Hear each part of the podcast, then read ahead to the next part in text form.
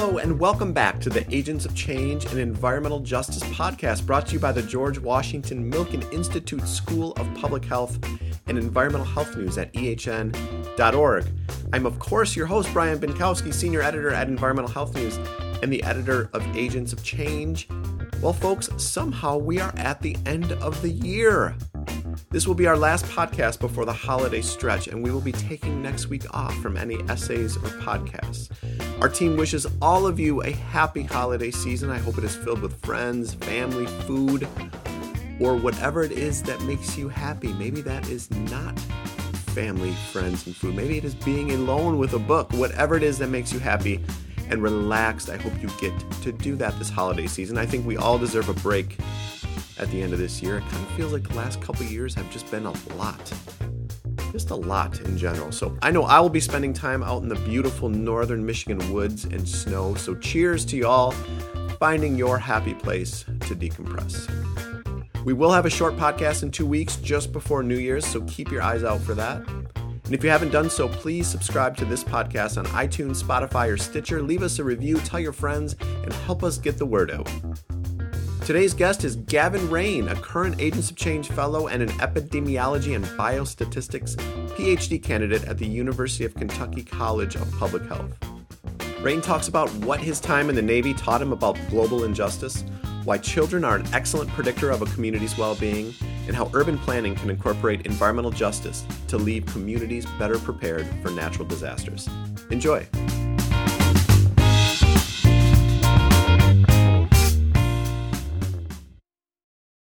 All right, I am super happy to be joined by Gavin Rain. Gavin, how are you doing today? I'm really good. Thank you so much. Thank you for having me. Excellent. And where are you today? Right now, I'm in Louisville, Kentucky.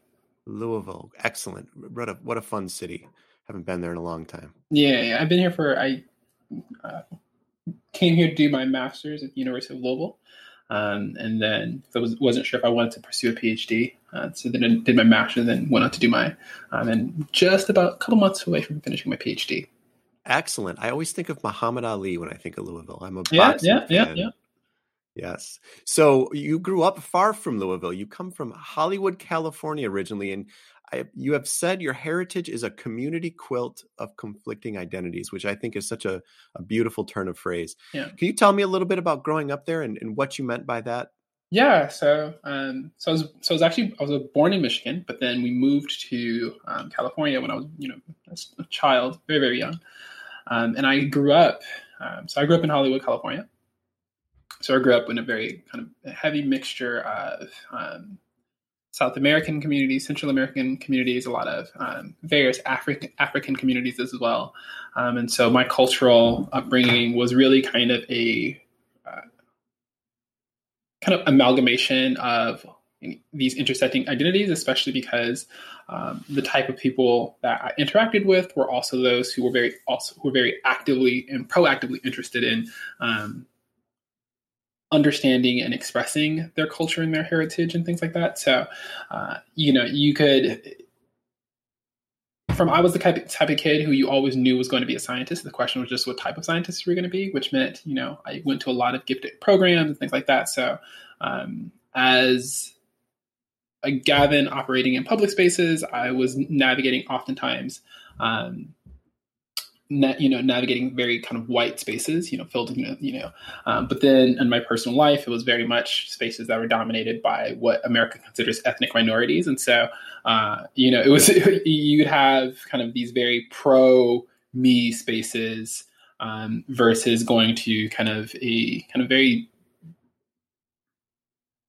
racially oppressive system that you know the American education system can be for you know a young man of color. So uh, yeah, it was very very much a con- constant conflicting identity source. Uh, you go to school and you can, you can be told you know there's something wrong with you because of the way you look, the way you are, whatever about your identity exists. But then at home in my home spaces, you know it's nothing but you know everything about you is amazing because of your identity. So it, it, it very much you could leave you. I left very confused for a while. I took a lot of navigating to kind of like settle down my own roots.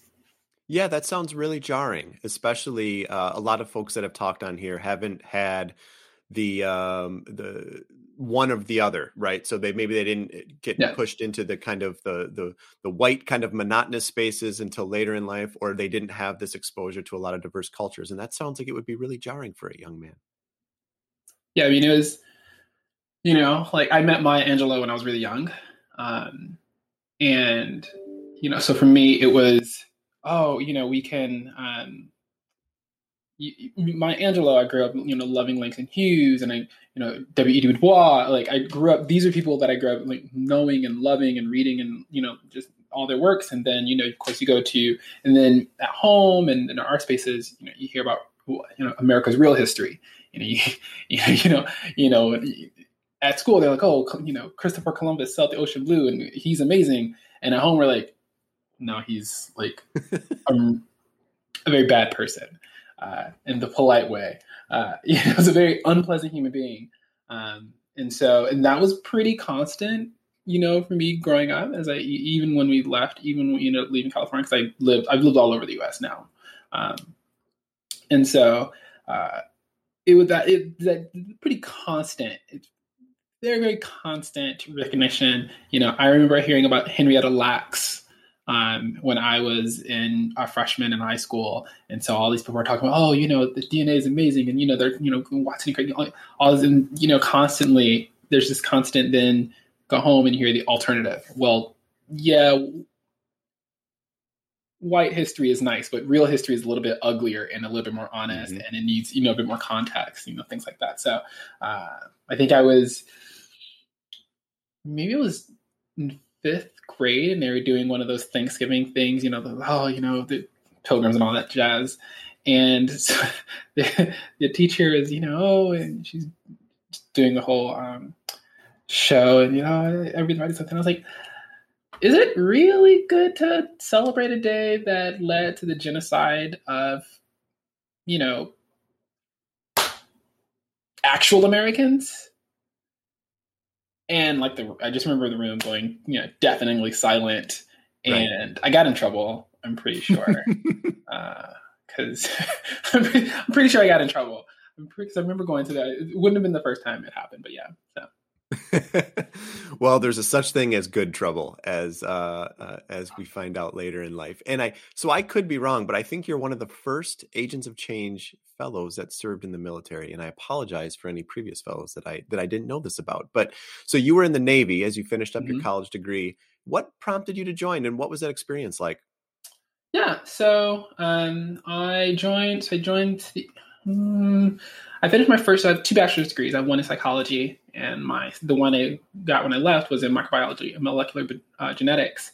Um, so I wasn't really sure. So I was finishing my third year, and I wasn't sure what I wanted to do. Um, and you know, if you get a psychology degree, um, if you're going, if you're planning on doing psychology, you need to do graduate school, and that's you know it's a huge commitment. And so I wasn't really sure.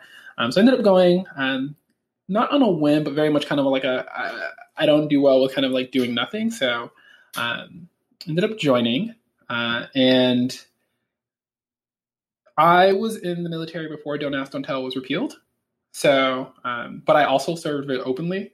Um, and, you know, I don't have anything really bad to say about it that you might. I mean, I mean, besides we all have bad things to say about our first jobs, you know. and then there are of course unique th- things that are uniquely annoying um, about being in the military and frustrating and obstacles there. But for the most part, um, it was a really informative, um, life changing experience that made me a better person. Um, I spent so I was so I was a sailor. Um, I spent uh, four years overseas in Japan. And so I worked out of a Marine base. I worked with the Marines, um, worked with the Army, worked with the Air Force as well. Um, and so we coordinated, and that's actually where my interest in disaster, disaster um, response and preparedness and epidemiology began, um, because we coordinated um, medical relief efforts throughout the Pacific Theater, um, throughout the entire Pacific Theater, to responding to, to tsunamis, Fukushima. We, we work coordinate the initial response to that, which you know was the Fukushima uh, nuclear disaster uh, in Japan. So uh, yeah, and it was an, it was an interesting kind of mind opening experience, to be honest with you.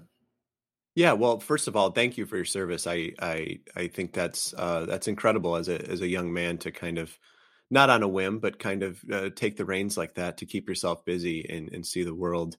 And you mentioned that maybe this was uh, kind of an area where you started getting interested in um, environmental health and disa- aftermath of disasters. Tell me a little bit more about that and what you did next to kind of take that a step further. Yeah. So, um, so when I got in, uh, it's my first. So you do boot camp, of course. You go in, and then uh, go do this thing called this A school, which is additional this additional training. So you then you, you finish all your basic your basic training just to start to do your job. So I got on got on the island, I think May or June, somewhere around there, and uh, I like when I came in, a lot of people who would be my supervisors were kind of like taking their leave. So there's just kind of like summer leave because in the military, um, where I was working, basically the end of the fiscal year is around like that's August, September timeframe or whatever. So like super busy. So nobody's so you know if you're gonna do, if you're gonna do any sort of leave, vacation, you do it well ahead of that time frame. So I came in and all my, all my leadership were gone basically. So they were kind of like in and out, taking their vacation, you know, ahead of this crunch time that was going to be coming up.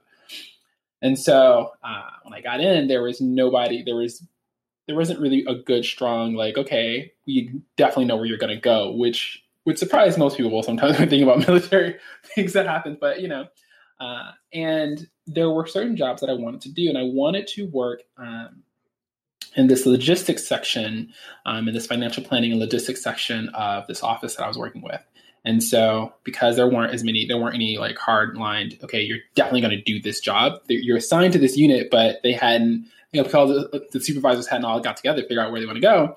Uh, it was kind of open. So I set up there and I just made myself indispensable. So I started learning all the, all the things that they were doing. And so when the people who were running my section came back, I had reorganized all of their filing systems. I'd redone. I gave, you know, became intimately aware with um, their electronic systems and the data system, things like that. And so um, they were like, and I was like, I work here now. They're like, I guess you do.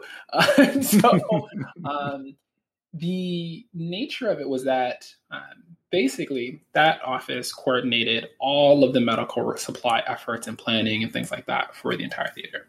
And so it got me into understanding how, because over 70% of military activities are actually humanitarian in nature. And so um, our job was obviously with, with medical supplies and medical relief efforts, and things like that, and you meant those particular things. And so um, it got it forced me to start thinking about how do we prepare, how do we understand what's needed, um, how do we assess and evaluate um, the effectiveness of our work and how do we do the same in preparing for future activities? How do we in particular my you know big thing that i have then and still have now is efficiency. How do we you know i don't mind we have to give all the money to do it give all the money to do it. But generally speaking that's really poor management of your resources. What you really need is targeted efficient resources with what i like to call our buffer zone you know. So that's our you know our plus or minus just you know for things things go right right or wrong. So um, that became my interest. I became very interested in understanding how um, there is a disparity in the needs for when we were dealing with things in Thailand versus the Philippines. You know, why did those things, you know, different, different? You know, obviously because of there's the, the difference in the um, the geography of the region as well, the differences the, related to the actual populations and the needs of those populations, and then of course the needs um, the people we have to send to those, you know, our responders, what those people need are going to be very different, and how all of those things are going to impact um, our relief efforts and the relief needs. And so that became very um, a standing, became a, a, rising drive. So I was still at the time I was finishing my degree in psychology because I was done with it basically. So I was like there's no reason not to. Um, but uh, then Fukushima happened, and the, the nature and size of that need were so expansive. You know, I mean, you know, just I remember when it happened. I mean, you know, it's a huge overhaul. It's, it's major, just organization, and just requires so much change. And so, um, you know, uh, up until then, I because I've been doing this work, I got a good handle on what you know. I got a handle on what I need to do to get an assessment of what was going on. And immediately, you know, I'd been working with the people I'd with, and we were saying, okay, this is based on these prior activities. We know this is what's needed to respond here, and we're capable of going here. And then I was able to compare that with um, other um, disasters of a similar nature to say, okay, these is what this is based on this. This we can predict that this is what's needed here. Um, and we did that in coordinating with a lot of other organizations to do the same thing. And so that kind of really started the ball rolling as far as an interest in disasters. And then um, with Fukushima, because it required an understanding of the um, direct uh, impact of an environmental disaster on some sort of supply needs, um, that became. I was like, okay, wait, there's something here, and you know, it's like I'm finishing with this psychology degree, but I think I want to do this, whatever this is. I didn't know the term epidemiology or public health really at the time. Uh, you know, the people I worked with were all medical doctors. So I thought I had to go get a medical degree. So that's I ended up leaving to go to Michigan State University to get my second bachelor's in microbiology and molecular genetics, thinking that I had to do like the um, the pre med track. Thankfully, I realized I did not have to do that because I don't care for that. But um, yes, that's that's kind of how it started, and from there, um, when I went to Michigan State, I did my my degree in microbiology. Um, I worked on things from malaria to environmental um, contamination and pollutants and their impact on these this invasive um, fish in the uh, Great Lakes. Um, I worked on uh, microbial filtration system efficacy after storm events, which is a really fancy way of saying do our water filtration systems work after like major flooding of events? You know, so are they still um, removing dangerous, um, you know, microbial contaminants from our drinking water, making making sure they're still potable? Um, spoiler alert: not as great as uh, not as great as we wanted them to be at the time. A little bit better now. Um, you know, so that's that kind of started the ball rolling. And fun fact, I believe I was getting my master's in environmental journalism at Michigan State University when you were there. So I like to think that at some point we uh we maybe were in a line getting coffee together and had no idea. It is entirely possible. It is entirely possible. Talking here today. So before I want to hear more about your work currently on natural disasters, but first I've been asking everybody on the podcast, what is a defining moment or event that shaped your identity? As a scientist or as a person? I will leave that to you, personal or professional, whatever you're comfortable sharing. Yeah, um that's a you know, it's not an uncommon question, and yet I, every single time I think I have an answer for it, and then and then I realize I I don't. Um,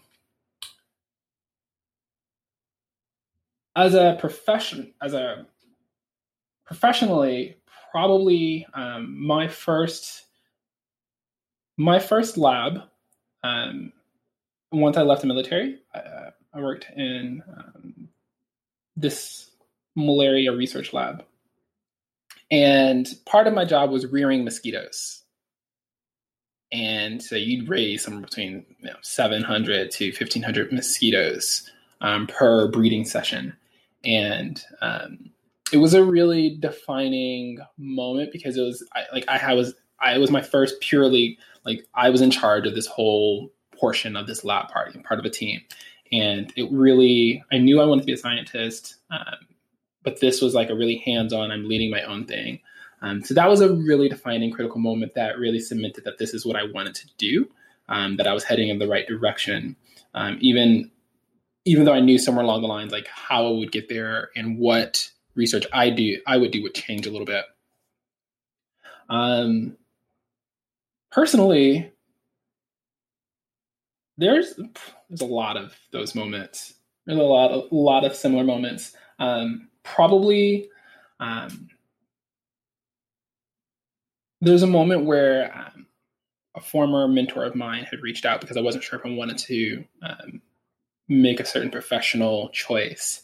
And um, she reached out. She said, "You know, Gavin, there are some people who um, choose a job. Um, some people who decide to, you know, become a doctor or become a lawyer or whatever. But there are some people who are meant to do certain things. And she was like, You are meant to be a scientist. So go to graduate school.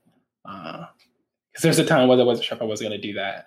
Um, and so she was like, go to graduate school. And so she was the one who pointed out U of L to me. And so, yeah. Excellent. What a, what a, what a great anecdote that is. It's so, it's those mentors, uh, mentors that give us those little pushes of confidence at that point, because when you're just going to grad school or even when you're there in the midst of it, it's a trying time on the confidence. It really is because yeah. you're, you're made to feel often that you are not at the level of the people you're trying to get to and you're and you're kind of consistently beat down uh, so those those little pushes can mean a lot it's a series of events and and lessons in humility that's mm-hmm. that is that's graduate school that's a nice way of putting it. Humility. So, as you said, your research now you've you've stayed on this track of looking at natural disasters, and you're you're focusing now. You're looking at depression and mental health in children in Texas communities after Hurricane Harvey. So, why can depression in children tell us about disaster recovery, and what has your research found so far? Yeah, so um, children are kind of at the low end of the totem pole, right? As far as communities are concerned, like they get, they are, they are the proxy for everything. Um, how many, you know, the wealth of a, the access a child has to various resources is a reflection of the community's funding, their parents' funding, and things like that. So children are kind of they're the canaries of a community. Um, if you want to know how well um, of community is functioning and how healthy it is, you measure a child. You look at, you know, um, also, they're also really good because we generally have really good measures and collection of data with relation to children. Um, because they have to go through so many different systems, because there's so many different um, regulations and laws, obviously, regarding care of our children. And so um, they are often just a really good, consistent, strong um, data point for anybody who's interested in understanding the health of a community. Um, I have worked. I got into. I started. I actually started doing kind of some relationship to child research when I was in my, during my um, second degree. Um, I looked at child behavior, like child trauma behavior, um, and then from now, um, I've worked in some community work. And so what you what we what we find what what's well known is that after a disaster, the people who are most impacted are women and children in general. And then, of course, you see increased impact by those who are um, historically oppressed, anyways. So, mar- you know, additionally marginalized groups, so racial minorities, um, people who are, you know, immig- you know, different immigration statuses. Those people will be more impact- impacted as well. What we know, um, it's particularly depressing, is that um, if you are a person from a marginalized group who are impacted by disaster, um, and, you, and then, of course, a child in one of those groups, let's say you're both running down the street. Um, maybe you're a person from group B and the other person from group A. Group A is working, they're working, they're running 100% and group B is running at, you know, let's say 80. The disaster hits both of them. They both drop down to 40. Now they're running at 40%. The person in group A because they have more resources, they are already running at 100, they will likely rise back to 100. But this marginalized group, that group B, their new, their, they won't return to normal. Their new returning state will be lower than before. So, and, and what gets particularly frustrating about it is in it compounds. So, you know, it's not, you know, I, I'm looking at Hurricane Harvey um, which happened in 2017. But there are disasters prior to that, and there are disasters, of course, that have happened since that. And then, of course, now we're also dealing in the midst of COVID. And so um, these disasters aren't one-offs. They don't get, you know, it's not like a year later everything's fixed and now they're just kind of dealing. With it. No, they they compound. And so um, when we are looking at um, not only is it not only are children a good reflection of what's going on in um, the community as it stands right now, but they're a really excellent measure for how do we assess um, the longitudinal recovery efficacy of our relief efforts and goals um, as well. And so um, it's that latter part about how do we measure longitudinal kind of life course um, recovery that is real focus of my interest and work. And you talked about how this one size fits all approach to disaster planning and recovery doesn't work. And you noticed that in the Navy, yeah. right? When you're looking at different countries out there. So now that you're back in the US, can you talk about this and how the US has has not performed perfectly in that regard to put it nicely and what we could do better to protect vulnerable communities? I mean the uh, the most um, the best way to think about that actually is COVID-19. It's really the most prescient way to think about it, you know. Uh, because sometimes it's not necessarily do they have a one fits all, it's also if they don't have one right? So right now, of course, there's all this conversation about vaccinations and mask mandates, and the problem there is that there wasn't a uniform, there wasn't a uniformed response. So in this case, we needed a here's a uniform. We need to work together to create a coherent response. The reason this one would work is because we know it works for everyone. When you sometimes another one that people could just generally relate, relate to is of course things um, in mm, my time's wrong, but Bush's No Child Left Behind law and there was a huge backlash backlash against it since because it kind of had this everybody has to meet this standard. But the problem with it was that it didn't necessarily take into account differences in different communities. It didn't take into account that there are um, language barriers that might, you know, take a bit longer to meet the standards that he set, his, you know, his academic um, standards and things like that, his goals. And so when you have the problem with a one size fits all, or like it's kind of like shotgunning, you know, we just hit everybody with the same thing.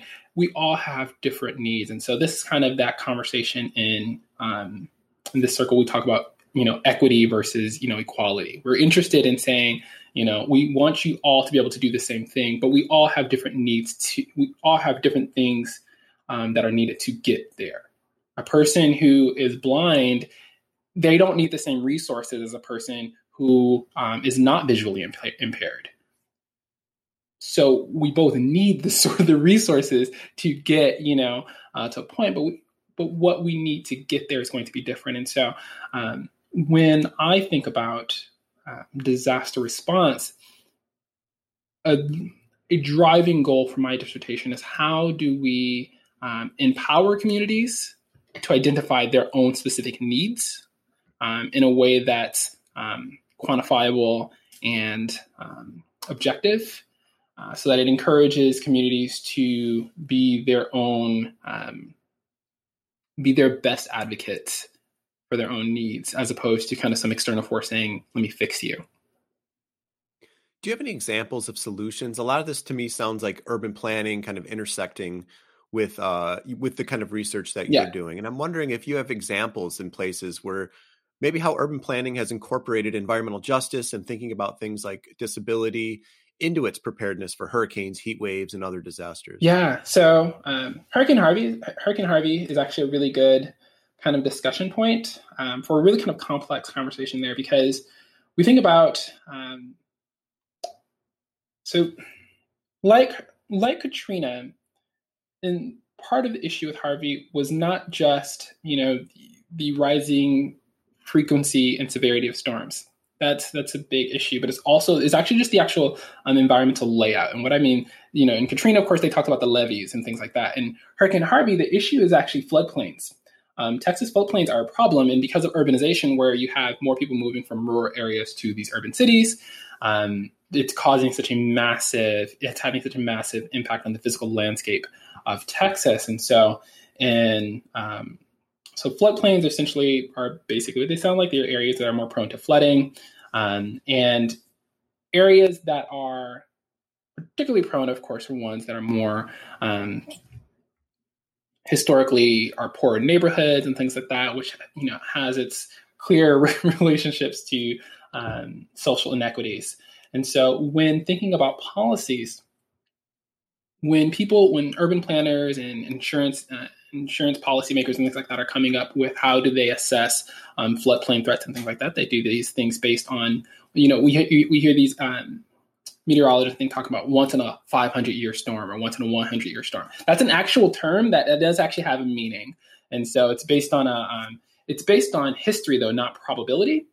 And so it doesn't necessarily take into account the rising impact of climate change. It doesn't necessarily take into account basically what actual life looks like on the day to day right now basis, and so it's not really up to date. And so um, when you're thinking about how do you how when you're doing urban planning and policymaking um, and looking at this relationship between disaster plan, uh, planning and preparedness and also just environmental justice, if you're not taking into account the actual lived experience of, the, of what you're trying to assess, um, and you're also not staying to date with the actual threat right now of climate change, which is you know the the global threat um, to our species.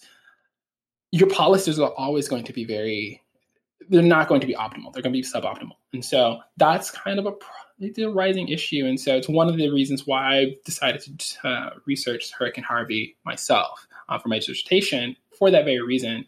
Um, it allows, it gave me this opportunity to, you know, explore my own particular research interest in standardization and understanding how do we evaluate communities and their needs, but also to bring to constant conversation, which I think is something, you know, that yeah, I think is really it's really important to me is to constantly try to be bringing in that conversation. This is really important. We need to constantly be aware that um, our preparedness, acute response, and longitudinal disaster response has to be dynamic. It has to um, incorporate what is going on right now with the mind of preparing for what's going to happen in the future, because it's only going to get worse this seems to me that you know to ask a policymaker to have a grounding in climate science and sociology uh, and public health is probably a, a pie in the sky dream. So it seems like that someone like you it would be really important to be able to communicate this. And i'm kind of thinking about what your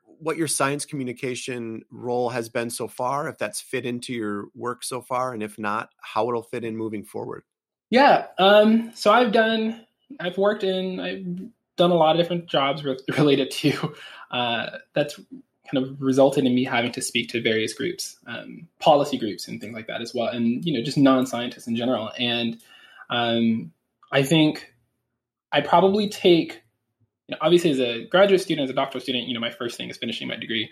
Um, but I think I take my role as an educator as well because I've been teaching now for like four or five years um, as seriously as I do my research role because it's so you know the majority of people I teach are not going to be epidemiologists. You know, I teach a lot of you know master students who will go on to be medical doctors or you know health communication specialists of some sort in their, in, in their own right. Um, and it's just so important that we figure out we continue to focus on ways to explain not only what's going on, but in my opinion, my goal is to help people understand how to understand and consume future information. You know, I can tell you right now that, you know, based on insert number of factors, you know, climate, you know, climate change is the existential threat to our species. But more importantly, I want a person who's leaving from a class that I'm teaching or a, you know, lecture that I'm giving of some sort um, to understand how to, you know, tomorrow when the next news piece hits, he gave me some tools to be able to parse apart what they were saying a bit, you know, more accurately, as opposed to just saying, "This is what it is." No, he, I'm, I'm interested in helping you understand how to um, dissect that information a bit more uh, edibly.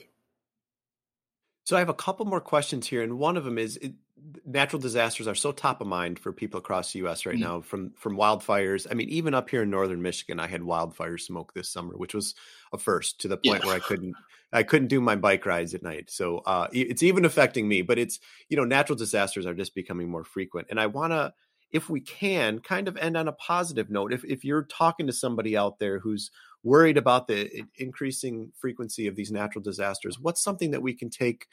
Uh, what is some? Where are you optimistic in the in the kind of in the field that you're in right now, and where we're moving?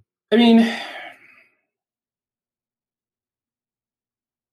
the re- the reality is so there's there's a couple of so I'm a, I'm a big believer in you know laying out where you are and then laying out what that means. So the truth is like it's not going to get better. Um, if we were to do if we were to be able to fix everything right now, there's there's big like a lag effect. We've done thing we've done the people in power have ignored the necessary experts for so long that we now have to just kind of deal with the drag effect. Um, so it'll get it'll get worse. Um, on all levels, you know, including natural disasters. We also, we also think of things like pandemics. And pandemic is a natural disaster as well, and there will be more of them. Um, that being said, um, we are we have the technology and the capacity to not only respond, um, but to completely revolutionize our entire infrastructure, both physically and socially. We simply lack, we simply just have to do it. There's no, you know, with relation to, you know, growing food shortages and water shortages and how do we move in our spaces? How do we save energy? There are, the solutions are there. There are no, you know, scientists, scientists, we've been working on this stuff for the last like, you know, 20 to 60 years. This is, we, we aren't in the dark. We're not, you know, it's not like we are, up the creek without a paddle. We know what to do, you know. So if anything, I find a lot of comfort in that.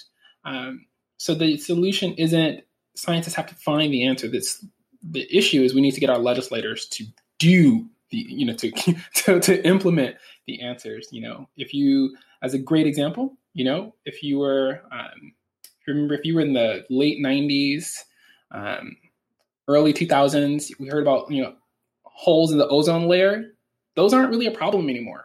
We enacted some amazing um, policies, and those are not, we've recovered significantly. So we can enact policies that have global impact, you know, on the scale that's necessary. Um, so we're not, it's not, we're not beyond the pale. So that for me personally is where I draw the most kind of like comfort. It's like there are, there is hope. There are the solutions. The answers are there.